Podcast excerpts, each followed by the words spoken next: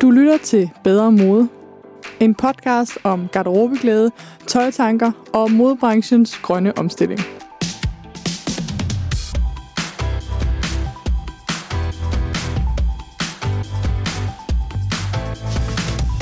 Dagens episode er sponsoreret af Miljømærkning Danmark. I dag der skal vi snakke vask. Vi skal simpelthen gå ned i detaljen, og lad mig sige det fra start. Da vi skulle skrive den her bog, så vidste jeg, at det var sindssygt vigtigt at få noget viden om vask ud til folket. Og at det skulle være et kapitel i bogen, og at vi skulle lave nogle podcasts om vask. Men jeg vidste også, at det på ingen måde var mit eget yndlingsemne. Skal jeg være helt ærlig, så er vasketøj noget af det, jeg udskyder allermest. Fra at nogle gange have en sports-BH på til fest, fordi jeg ikke gider at vaske undertøj, til at mit tøj kan godt hænge på tørrestativet et par dage, inden jeg får det lagt sammen. Yes, måske trænger jeg allermest selv til den her info. I dag der har jeg besøg af Stine Møller fra Forbrugerrådet Tænk. Hun er seniorkonsulent og har været med til at teste både vaskemaskiner og vaskepulver, og ved rigtig meget om det her emne. Vi snakkede i meget længere, end jeg har taget med, og hvis du vil høre alle de kolde facts og alle noterne, så må du købe bogen Klæd dig bedre. Jeg har taget det her med til dig den her gang. Vi skal snakke om dosering, vi skal snakke vandets hårdhed, vi skal snakke om vasketemperaturer, og vi skal snakke om, hvad er det for nogle stoffer i almindelig vaskemiddel, som ikke er så gode for miljøet, og hvad for noget vaskemiddel kan man bruge i stedet for. Man skulle næsten tro, at Stine havde snakket med Heidi fra Miljømærkning Danmark, som jo er dagens sponsor, men det har hun ikke. Forbrugerrådet Tænk er nogle af dem, jeg stoler rigtig meget på, som er uvildige, og de anbefaler altså også miljømærkede produkter.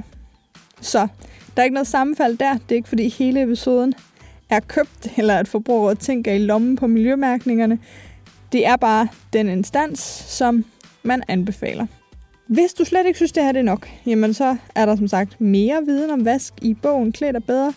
Men så er der jo altså også Inguns bog Let's Dead, og hele den her norske viden omkring vask og husholdning, som du kan samle op, og som jeg så nok skal linke til i show notes. Jeg håber, du vil lytte med, måske mens du folder vasketøj. Det vil i hvert fald gøre det lidt sjovere.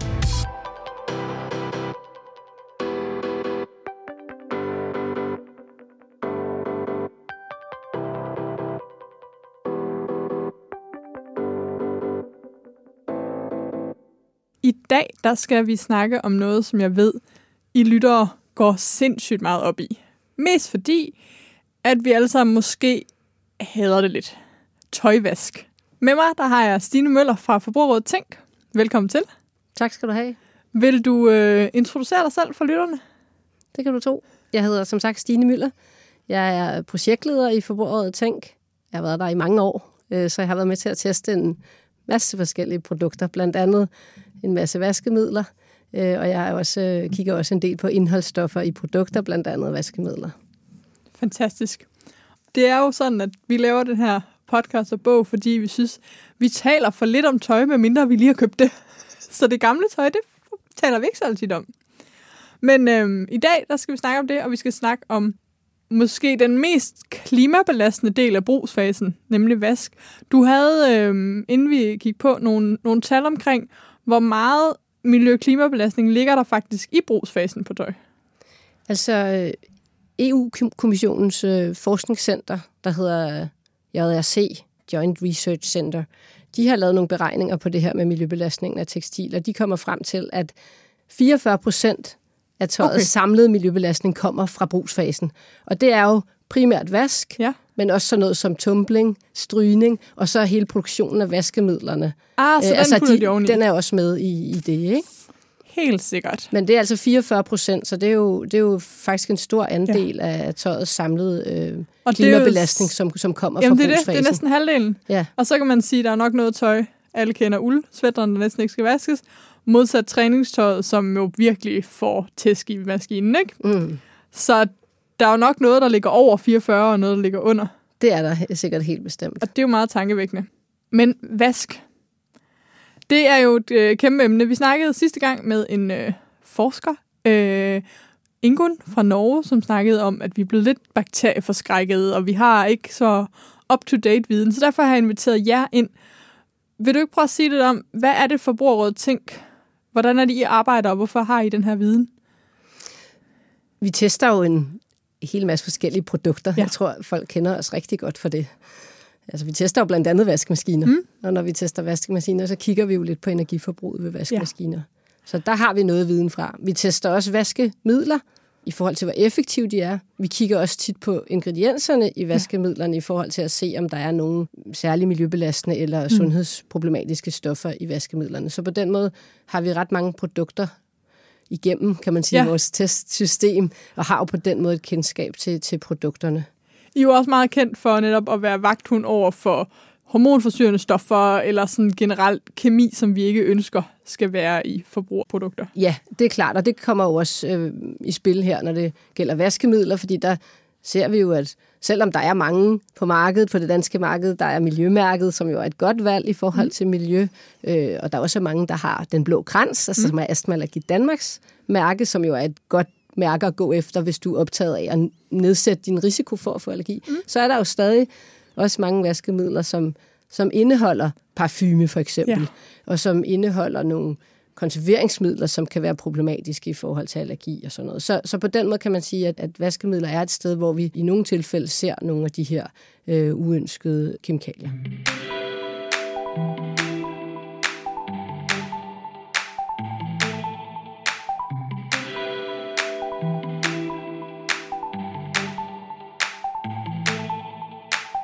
Som jeg har forstået det, så består almindelige vaskemidler af noget sæbe og nogle enzymer.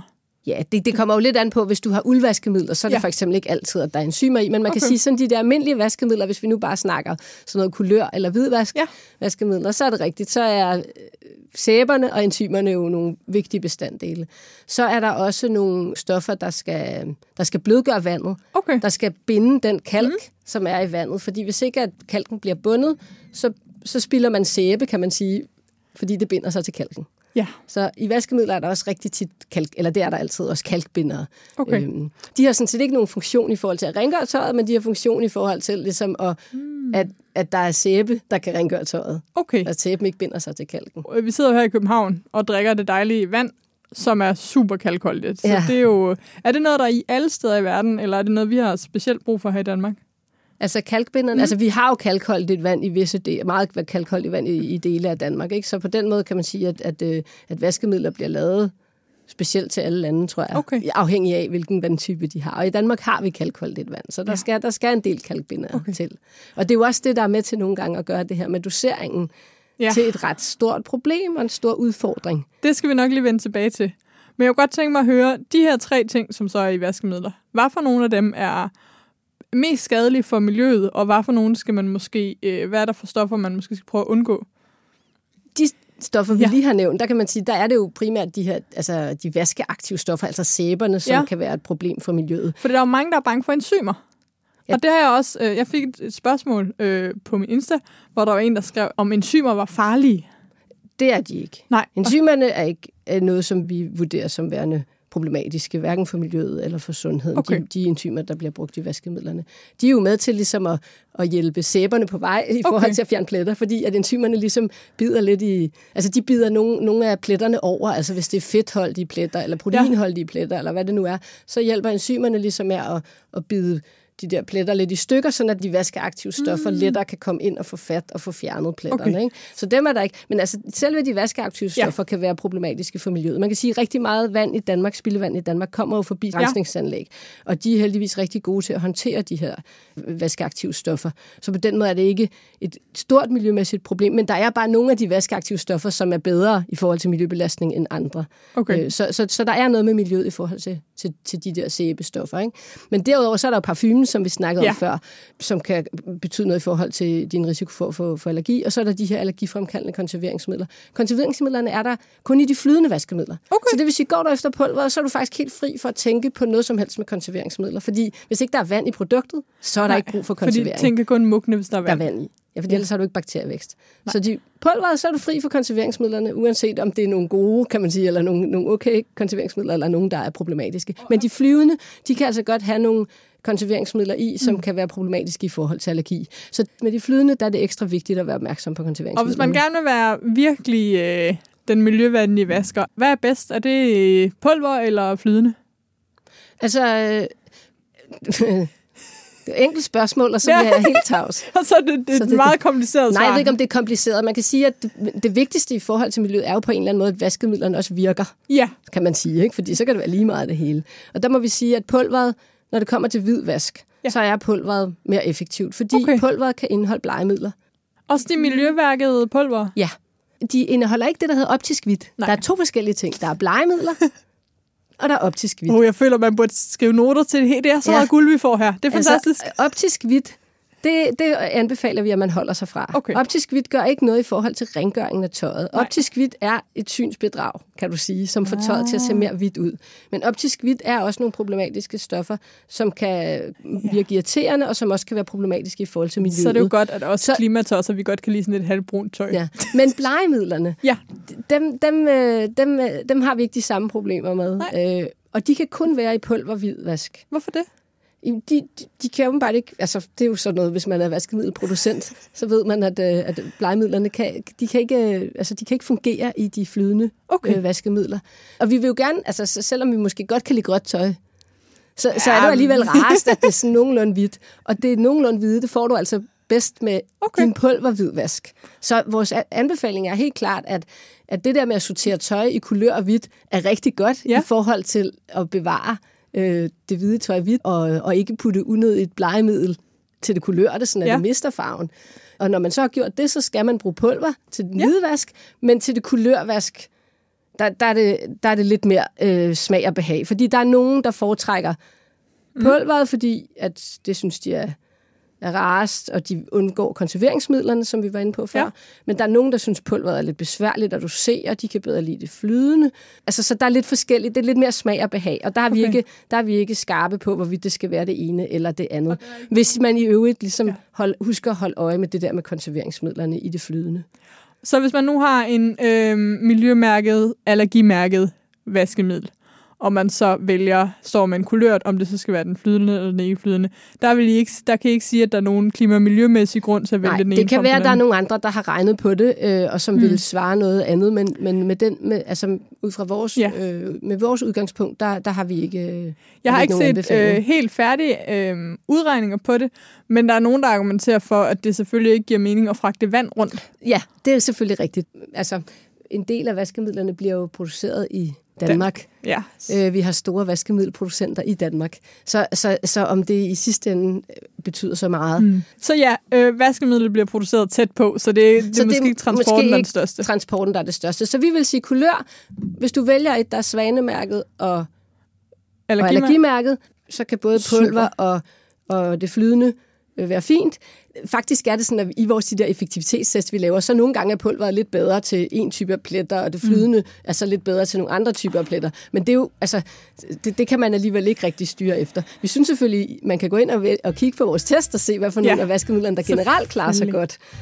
Men om det så lige er et pulver eller en flydende, der kan man vælge, hvad man har præference for.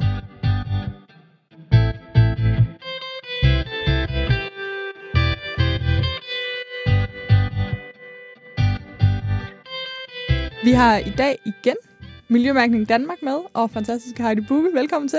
Mange tak.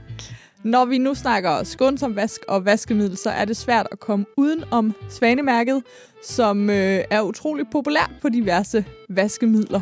Vil du prøve at sige lidt om, hvorfor Svanemærket er så mange steder på netop vaskemidler, ikke til at komme udenom? Jeg tror, det er et udtryk for, at det faktisk har en gennemslagskraft, og det har en værdi, og det er noget, forbrugerne går efter. Og dermed så er det en vigtig konkurrenceparameter, hvis man vil nemlig kommunikere sundhed og miljø på sine vaskemidler i dag. Og jeg tror, mange ligesom mig bare rækker ud efter vaskemidlet med det her grønne svanemærke. Men hvad er det egentlig, jeg får? Altså, hvad skal produktet leve op til for at blive svanemærke? Det skal både kunne vaske rent, og det skal være effektivt. Og samtidig så skal det leve op til nogle skrappe krav til miljø- og sundhedsskadelige stoffer, som vi gerne vil undgå i de her produkter. For eksempel så må der ikke være stoffer, som er klassificeret som kræftfremkaldende, og der må heller ikke indgå problematiske stoffer, som for eksempel hormonforstyrrende stoffer. Og det er jo noget, der er vigtigt for os forbrugere, at vi kan vælge produkter uden de stoffer. Så jeres liste af forbudte stoffer er skrappere end lovgivningens? Med Svanemærket, der har man mulighed for at sætte nogle krav, der skrapper end lovgivningen. Og det er jo frivilligt for producenterne at certificere med miljømærkerne, Svanemærket og EU-blomsten. Så derfor har vi mulighed for at gå længere. Kan du sige lidt om, hvad er det for nogle stoffer, der især er problematiske i vaskemiddel og i forhold til måske vandmiljøet? Ja, for vaskemidler, som jo udledes til vandmiljøet, der er det jo rigtig relevant at se på, hvordan påvirker de her produkter vores vandmiljø, når det bliver lidt ud. Og et af de vigtige komponenter i vaskemidler, det er det, der hedder tensider. Det er de vaskeaktive stoffer, og det indgår altså i store mængder i vaskemidlerne. Men det, der også er relevant i forhold til tensider, det er, at rigtig mange af dem er faktisk skadelige for vandlevende organismer. Og derfor så stiller vi krav om, at de skal kunne nedbryde hurtigt i vandmiljøet. De skal være det, der hedder biologisk nedbrydelige. Og det, ja, der kan man faktisk få en test, der viser, at tensiderne nedbrydes hurtigt, når de ender i vandmiljøet. Så hurtigt, så det er måske helst før de rammer grundvandet. Der er jo en lang vej heldigvis. De skal først igennem vores kloaksystemer og spildevandsrensning og så videre. Fedt. Så der har vi jo mulighed for at sørge for det. Det giver jo en rigtig god sikkerhed, at det ikke er et eller andet, som ender i de danske åer, eller hvor det nu ender.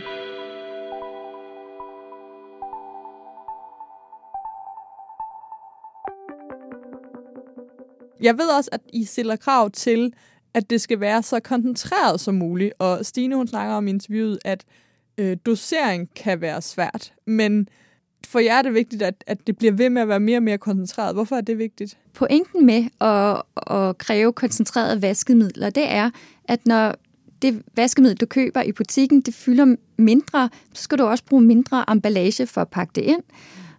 Det kræver færre ressourcer.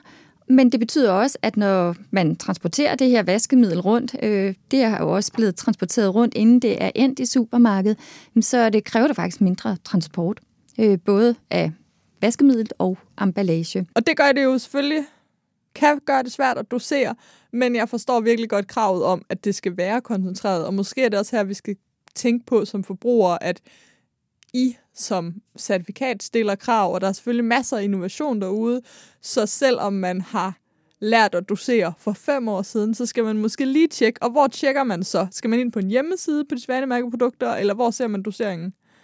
Jamen det er faktisk også et krav, vi stiller til de svanemærkede vaskemidler, at man som producent af vaskemidlet skal informere forbrugeren på emballagen om, jamen hvordan skal man dosere korrekt, og hvad er den optimale fyldningsgrad af maskinen, og også det her med, hvilke vasketemperaturer passer til de forskellige vasketyper. Så det finder man ved at pile lidt label af. Ja, og så... ja, der kan nogle gange godt være lidt ekstra tekst, man skal finde frem. Når nu, at man har søgt om et certifikat, og man er i gang med det, og er blevet godkendt, så skal man jo, som du sagde, lave en masse test og sådan noget.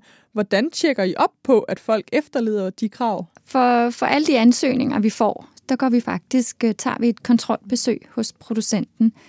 Det er jo fordi, at vi vil gerne sikre os, at den dokumentation, vi har modtaget, den stemmer faktisk overens med det, der rent faktisk sker ude i produktionen. Og samtidig så ønsker vi også at se, at den måde, de driver virksomheden på, at der kan vi se, at det er muligt at blive ved med at efterleve kravene også i fremtiden. Kan man egentlig, hvis man har et produkt, der er mere miljøvenligt end jeres måske krav, eller endnu renere, men man stadigvæk har lyst til Svanemærket, er det så muligt at gå længere end jeres krav og stadigvæk få certifikatet? man kan altid gå længere. Der er ikke noget loft på, hvor meget man må skære ned for sin miljøbelastning. Altså Svanemærket har sat kravene der, hvor vi mener, at her udvælger vi cirka den bedste tredjedel af produkterne på markedet. Altså det de produkter, der performer bedst miljømæssigt på markedet. Men igen, vi ønsker jo en konstant udvikling, og vi går også ind og strammer vores krav løbende. Efter 4-5 år, så laver vi en opdateret version af kriterierne, og så skal man forny sin licens og dermed også lave en udvikling i sin produktion. Og hvad er de nyeste krav? Hvad strammede I med den her gang? Jamen, vi har faktisk lige strammet kravene. Vi har nogle helt nye opdaterede kriterier, som producenterne skal forny deres licenser til. Og her har vi haft specielt fokus på emballagen. Vi har fortsat fokus på de kemikalier, der også bliver anvendt, og at de også skal efterleve skrabekrav.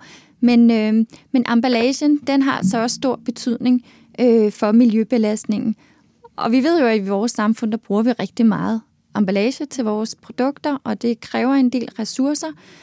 Så derfor så er det også vigtigt at gå ind og se på, hvad kan vi gøre i forhold til, at emballagen har en mindsket miljøbelastning.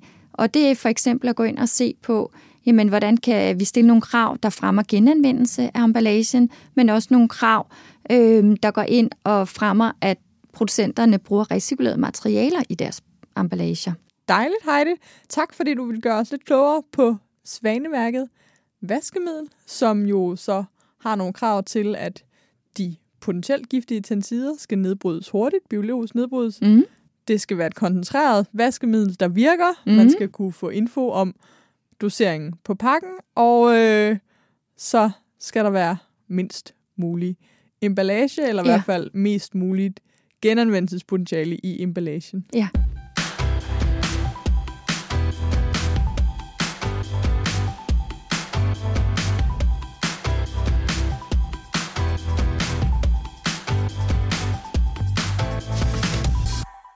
Og så er der jo en dunk mere.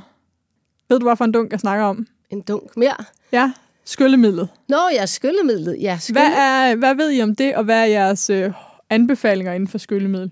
Skyllemiddel anbefaler vi jo ikke. Nej, og hvorfor? Fordi det er jo bare en ekstra omgang sæbe. Og det er heller aldrig miljømærket jo. Nej, miljømærkerne kommer slet ikke på skyllemidler, fordi de, som sagt, det er som udgangspunkt ikke et miljøvenligt produkt, så det vil vi ikke miljømærke. Og det er vi jo helt på linje med. Okay. Det er unødvendigt. Det er bare en ekstra omgang vaskemiddel. Og de er jo så også tit og ofte rigtig parfumerede og sådan noget. Ikke? Så dem anbefaler vi at helt at lade stå på hylden. På hylden. Ja. Så er der nogen, der udskifter det med eddike. Har I lavet nogle test på, om det blødgør, eller er der nogen, der siger, er jeres vaskemaskinefolk, der ved noget om eddiken der? Nej.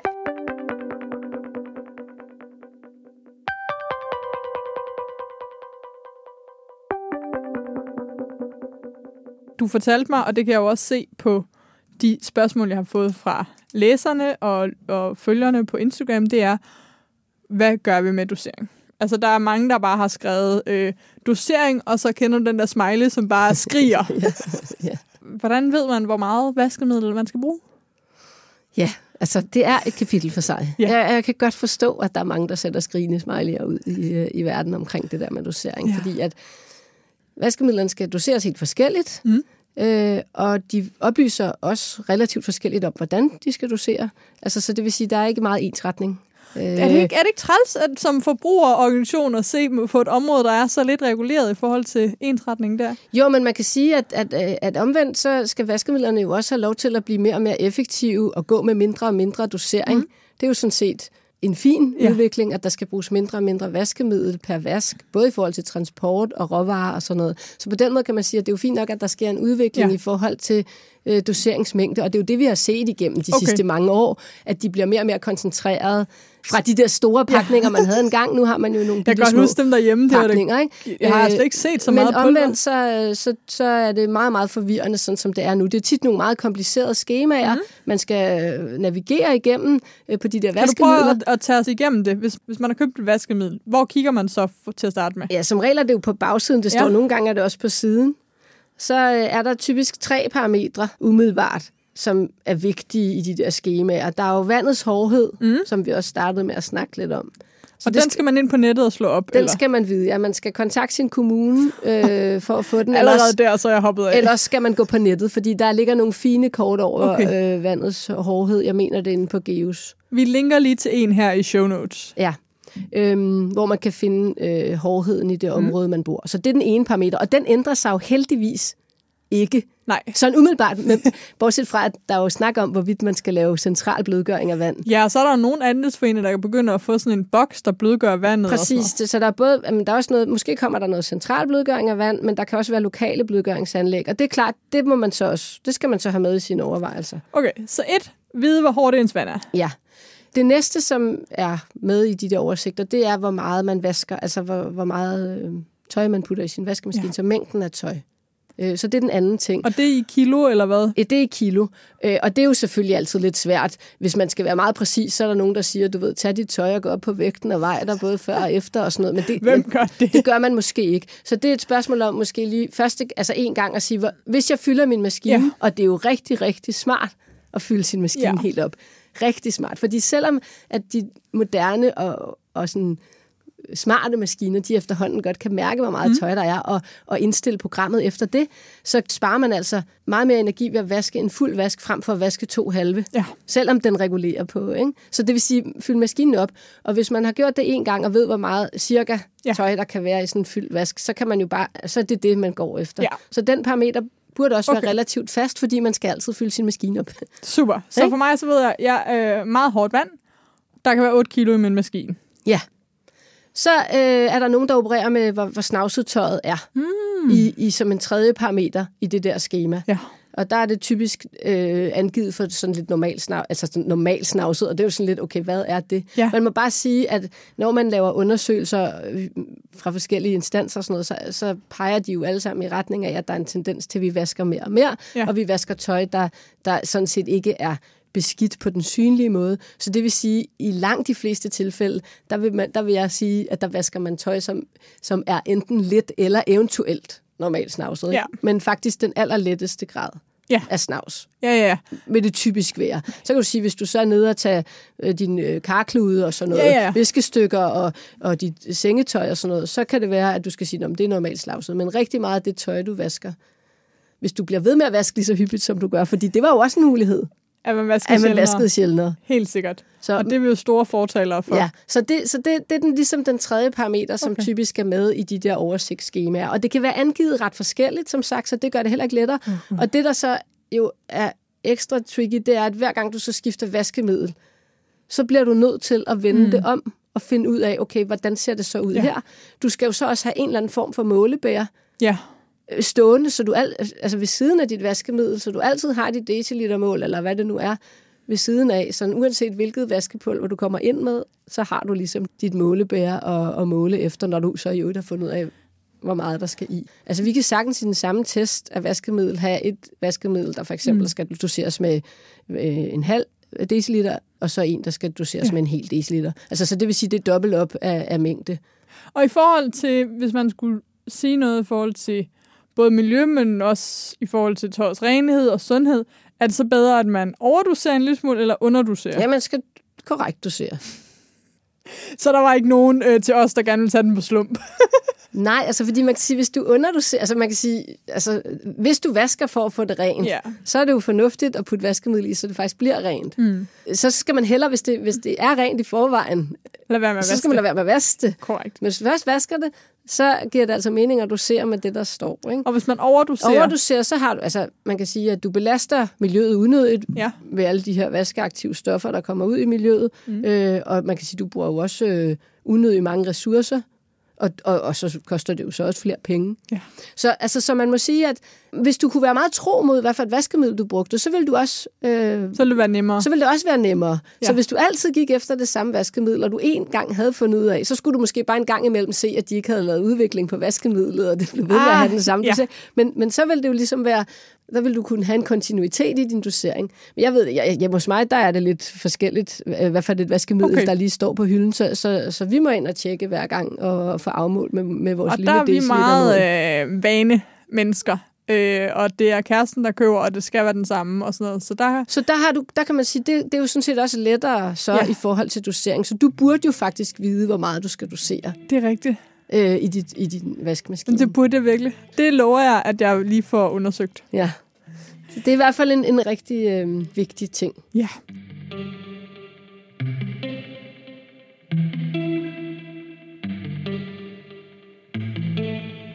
Som I nok kan høre, så fik jeg afsløret mig selv som en dårlig vaskekone. Ved ikke at kende doseringen for det vaskemiddel, jeg bruger. Så som lovet, så må jeg hellere gå i gang. Som Stine sagde, så skal jeg starte med vandets hårdhed. Vandets hårdhed i København slår jeg op på Google. Den første, jeg finder, det er HOFOR, og det er forsyningsselskabet her, så tænker det ligesom dem. Vandet i Københavns Kommune er hårdt, står der. Surprise! I Københavns Kommune ligger vandets hårdhedsgrad mellem 16 og 23 dH. Det var altså step 1, find ud af hårdheden af vandet, der hvor du bor. Step 2 er at finde ud af, hvor meget tøj du vasker, og hvad det vejer. Og jeg skal til at vaske sengetøj. Og det var Stines tip, var super godt med, at hvis man vasker sengetøj en gang, hvis man en gang afvejer det, og en gang finder den rigtige dosering, jamen, så ved man ligesom, hvor meget der kan være i sin maskine. Jeg var kokke nok til at sige, at min maskine kan have 8 kilo. Det står der på den, men jeg ved jo faktisk ikke, om en fuld maskine er 8 kilo. Okay, så jeg starter ligesom med at tage mit vasketøj. Jeg tager det med ud i vaskemaskinen.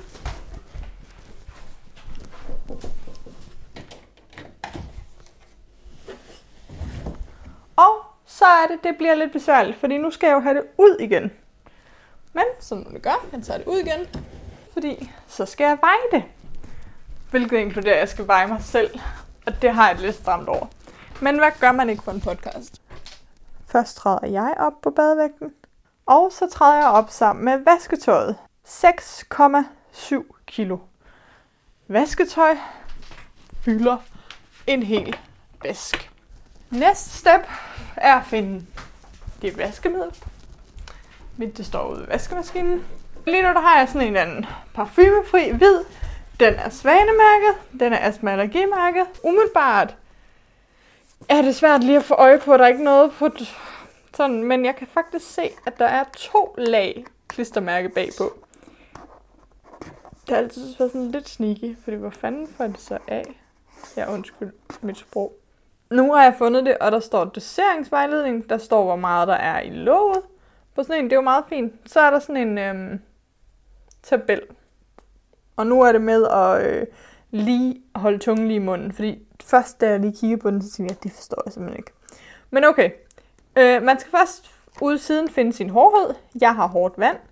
Så skal man kigge efter kilo tøj i maskinen. Den har 2 ligesom intervaller, 3-5 kilo og 6-8 kilo. Vi er i interval 2. Godt, så skal man finde ud af, hvor snavset er det.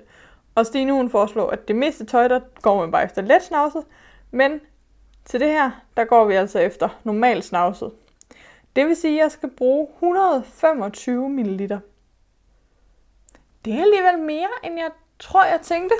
Jeg kan ikke lige i hovedet regne ud, hvor mange låg det er. Så jeg tager 125 ml divideret med 40. Det er 3,125 låg. Jeg kunne selvfølgelig også bare bruge en helt almindelig decilitermål, men jeg har kun sådan nogle store nogle. Så 3 låg, fordi at jeg ligger i den, tænker jeg, den lave del af ligesom vægten. Det er altså, hvad jeg skal bruge, og det må jeg hellere komme i gang med. Jeg håber, at du vil gøre det her. Det kræver ligesom lidt. Jeg kan ikke sige, det er let, fordi det er ikke let. Men den her tabel kan man godt læse, hvis man har haft almindelig matematik. Man kan godt gøre sig ulejligheden. Det er ikke svært at veje sit tøj. Det er bare pissebesværligt, at man først skal fylde det ind i maskinen, så har det ud igen. For man kan ikke bare stå og veje og så vide, hvor meget der ligesom kan være i ens maskine. Og som Stine siger, så skal man gøre det med alle fraktioner. Det vil sige, at man skal gøre det med sit undertøj, man skal gøre det med sit kulørte tøj, man skal gøre det, ja, som sagt, med de fraktioner, man har. Og så kan det måske være en god idé at ligesom lave en lille seddel, på vaskemaskinen til alle i ens husstand. Det vil jeg i hvert fald gøre med det her vaskemiddel, som er det, vi altid bruger. Lige måske se, om jeg ikke kan få taget mig sammen til at få vejet alle de fraktioner, vi har.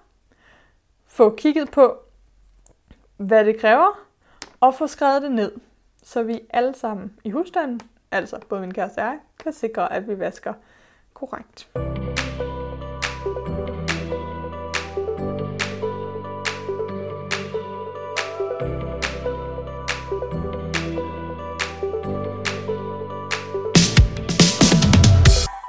Man kan sige, at det der med snavset, det kan selvfølgelig også have lidt at snakke om. Det kan selvfølgelig også have lidt at gøre med det her med, hvad for en temperatur du vælger at vaske med i stedet for. Frem for om du lige doserer lidt mere eller lidt mindre vaskemiddel. Ja, for det er jo også en parameter, eller jeg ved ikke, om det er en parameter i forhold til dosering, men vask, og især vask på lavere temperatur, er noget, vi de sidste mange år har fået at vide, vi især skal gøre. Vaske lavere temperaturer, skrue graderne ned, og man kan spare så og så mange kilo CO2 ved det. Har I nogen tal på, hvor meget man kan spare? Og altså, vi måler altid strømforbruget på de vaskemaskiner, vi tester, men vi måler det faktisk altid ved den samme vask, fordi vi vil gerne kunne sammenligne vaskemaskinerne imellem, så vi måler det altid på sådan en helt almindelig bomulds 40 graders vask, som er fyldt op. Så det er sjældent, vi sådan har målinger af vaskemaskinen, altså af flere forskellige programmer fra den samme vaskemaskine. Ja. Men en gang imellem har vi kigget på det. Man kan sige, at vi kan også kigge i de oplysninger, som producenterne selv kommer med. Og der er sådan et slag på tasken, at går du fra en 40 grader til en 20 graders vask, i øvrigt på det samme vaskeprogram, så vil du kunne have en reduktion på omkring en 60-70% af elforbruget. Okay, og det er typisk, når du kommer ned i de lave grader, at du ser den største besparelse. Ja. Altså, så besparelsen fra 60 til 40 er ikke lige så stor som 40 til 20 grader. Hvilket måske lyder lidt mærkeligt, men sådan er det altså, når vi kigger på tallene. Ja. Fordi at selv 40 grader skal jo varme sin del op. Men det, som vaskemaskinerne primært bruger energi til, det er altså opvarmningen af vandet. Okay. Så derfor er det en virkelig væsentlig parameter. Ikke? Så hvis man kan komme ned på 20 grader, så kan man altså faktisk spare omkring en 60-70% af energiforbruget. Og 20 grader lyder utrolig lavt. Yeah. Altså, jeg har ikke engang lyst til at nærmest bade en pool, der er 20 grader. Hvad kan blive rent på 20 grader? Altså, igen tilbage til det der med, hvornår vi vasker. Altså, meget af det tøj, du vasker, det vil jeg skyde på, godt kunne blive rent ved 20 grader, hvis du vel og mærke også bruger et vaskemiddel, som er beregnet til 20 grader, det vi kalder koldvandsvaskemidler. Okay. Fordi enzymerne, som jo er rigtig vigtige i forhold til rengøring af tøjet, de kan være mere eller mindre aktive ved 20 grader. Så det er vigtigt, at du sikrer dig, at du har et vaskemiddel, hvor producenten har sagt, her er nogle enzymer, der er klar allerede ved 20 grader. Okay, og kan det så også virke ved 40 grader, eller skal jeg så ud og have typisk kan ekstra? De virke ved 40 grader også. Okay. Men det står altid angivet på midlerne, så typisk spænder koldvandsvaskemidlerne også op til 40 grader. Så på den måde burde det ikke betyde flere vaskemidler. Og så kan man sige, at altså ud over temperatur og vaskemiddel, så kan vaskelængden jo også godt betyde noget for, hvor rent det bliver. Så det man kan sige, det er, at ved 20 grader, der kan det være, at det vil være mere effektivt, hvis det er et af de programmer, der varer lidt længere. Altså, så det er måske ikke kvikvasken på 30 minutter ved 20 grader. Så er det i hvert fald meget, meget, meget, meget lidt beskidt i tøj, ikke? Men hvis du tager et af de lidt længere programmer ved 20 grader og med et koldt vaskemiddel, så kan vi se, når vi har nogle gange leget med det der med, hvor effektivt vaskemidler vasker ved forskellige temperaturer. Ja. Og der er en lidt mindre effektivitet, når du går ned på 30 og 20 grader, men det er ikke noget, som i vores test altså ses som en væsentlig reduktion af vaskeeffektivitet. Nogle pletter, igen, nu er vi tilbage til det der med, at nogle pletter kan være svære for vaskemidler simpelthen at få bugt med. Og når man kommer ned i temperatur, så kan man se, at hvis man har nogle krasse fedtpletter for eksempel, så kan det godt være lidt vanskeligere. Det giver jo meget god mening. Det ved vi jo godt, når vi står og vasker op os derhjemme, hvis vi skal vaske. Altså, der hjælper det varme vand. Det hjælper altså rigtig godt på fedtet.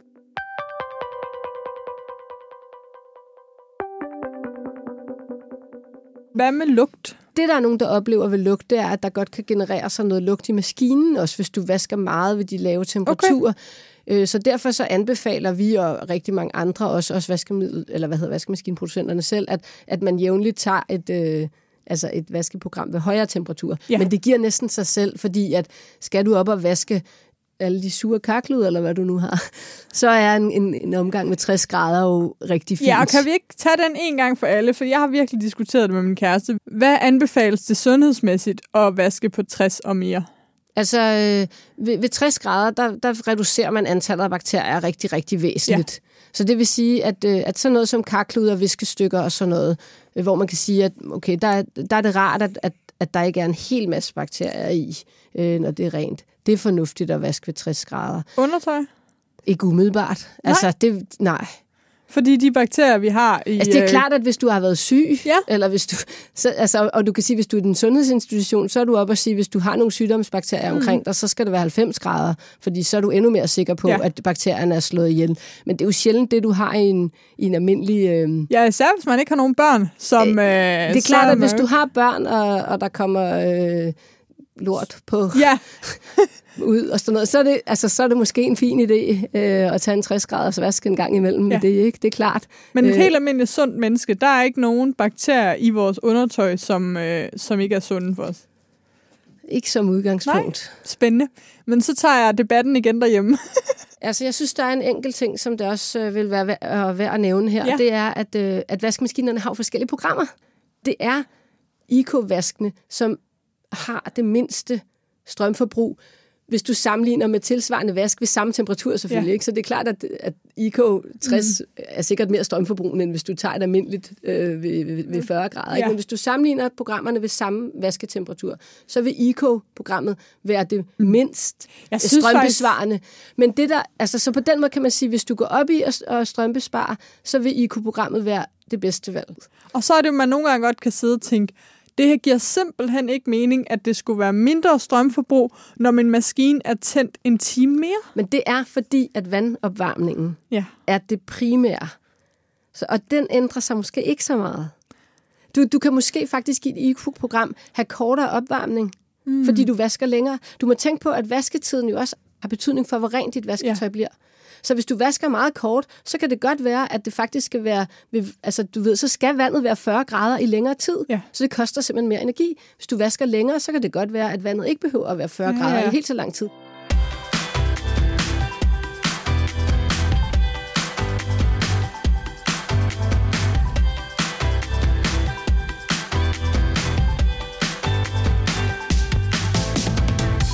Ved at vaske mindre, altså en virkelig, virkelig ting jo også ved at vaske mindre, er jo også, at vasken jo faktisk slider på dit tøj. Ja. Så man må sige, at måske kan den tynde bomulds-t-shirt, som måske har tendens til at gå op heroppe ved skulderen eller et eller andet, måske kan den holde længere, hvis ikke den bliver vasket helt så hyppigt, fordi at det er jo mekanisk slid, du får på tøjet i sådan en vaskemaskine der, ikke? Så på den måde kan man sige, det der med at vaske sjældnere, også, det giver også god mening i forhold til slitage og holdbarhed af tøjet. Hele det der med at sortere, det handler jo også rigtig meget om holdbarhed af tøjet, kan du sige, at forlænge holdbarheden. Ja, fordi eller forlænge den tid, hvor du har lyst til at bruge det tøj, som du har, fordi det ikke er blevet alt for meget huset. Forskel på, om noget er gået i stykker, eller om vi gider gå med det. Der er jo tit mange brugstimer tilbage i et stykke tøj, som er blevet grimt, eller som er blevet ikke så lækkert. Og en stor del af det handler om farver, som vasken jo hiver ud af noget. Har I nogle tips til, hvordan at man kan sørge for, at farver ikke smitter så meget af på hinanden? Fordi det kan jo tit være, hvis man er til en farverig garderobe, så har man 10 forskellige farver, men det giver jo ikke mening at have 10 forskellige vaske. Nej. Altså det er klart, at de første par gange, man vasker nyt tøj, der er det jo vildt vigtigt at vaske det separat. Altså vaske det i hånden, eller vaske det separat. Fordi det er jo der, du ser den største afsmitning af farve. Og for langt det meste tøj, der vil jeg vurdere, at så efter de første par vaske, så kan man sagtens vaske sin røde og sin grønne strømpe, eller hvad det nu er, sammen. Der ser du ikke noget problem. Og så en anden ting, jeg kom til at tænke på, det var, at vi har testet, man kan få vaskemidler til helt vildt mange forskellige, du ved, man kan få sort vaskemidler og sådan noget. Det har vi jo også kigget på. Har det nogen effekt? Og det umiddelbart, så kunne vi ikke se. Altså, de var en lille smule mindre effektive, og det kan selvfølgelig have noget at gøre med det her med også, at det forsøger at være mere farvebevarende, men vi så ikke umiddelbart nogen speciel effekt af det heller. I sidste ende, så er vores anbefaling et sådan almindeligt kulørt vaskemiddel. Det klarer fint. Både de lidt lysere farvede ting og de mørkere. En rigtig, rigtig vigtig ting i forhold til det her med tøj og holdbarhed, det er jo, altså nærmest punkt nummer 1, jeg er helt sådan, hvorfor har jeg ikke sagt det noget før? Det er jo, følg den anvisning, som der står i tøjet. Det kan godt være, at det virker meget basalt, men jeg synes alligevel, det er meget vigtigt at sige. Ja. Fordi det er jo producentens besked til dig om, hvordan det tøj skal behandles, for at ligesom holde længst muligt, for ikke at tage skade, for ikke at krympe for meget, for ikke at, hvad det nu ellers er, der kan ske med det. Ikke? Så det er bare en rigtig, rigtig vigtig ting at sige. Følg vaskeanvisningen.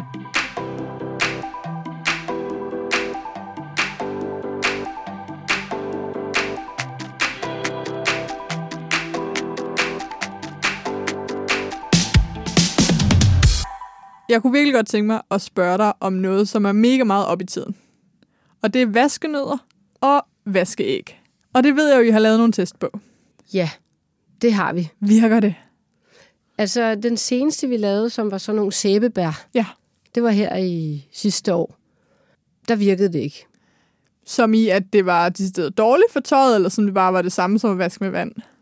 Det var bare ikke det var ikke effektivt til at fjerne pletter. Det virkede ikke til at fjerne. Det ødelagde ikke tøjet, men det vaskede heller ikke rent.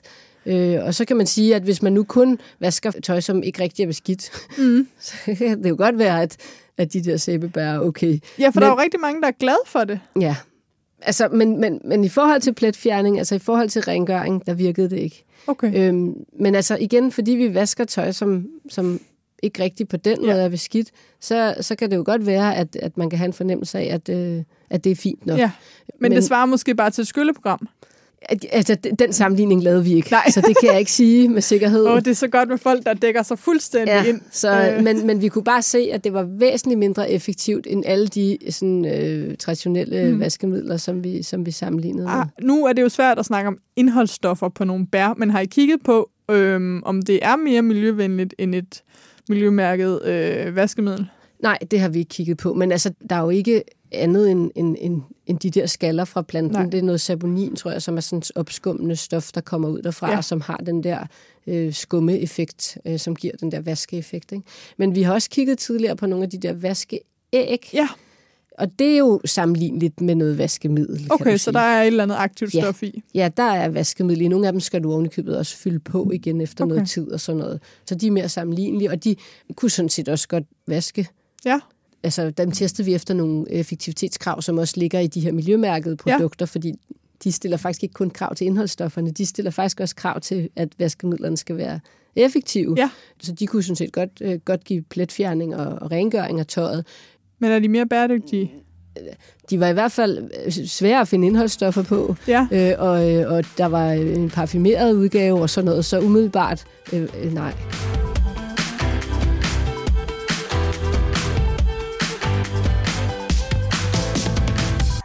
Man kan sige, at en ting, vi rigtig gerne så med de vaskemidler, der er, de sådan traditionelle vaskemidler, uanset om de er miljømærket eller hvad de er, det var jo, at der var mere oplysning omkring indholdsstoffer, fordi det kunne måske også være med til ligesom at afklare lidt, hvad er det egentlig, de indeholder, de her produkter. Jeg må i hvert fald sige, at jeg fatter ikke en fløjtende fis af, hvad der står på sådan et vaskemiddel. Altså, vi kunne rigtig godt tænke os, at det blev ligesom på personlig pleje og kosmetik, at de faktisk var forpligtet til at angive en fuld ingrediensliste på produktet. Nå, det er man ikke.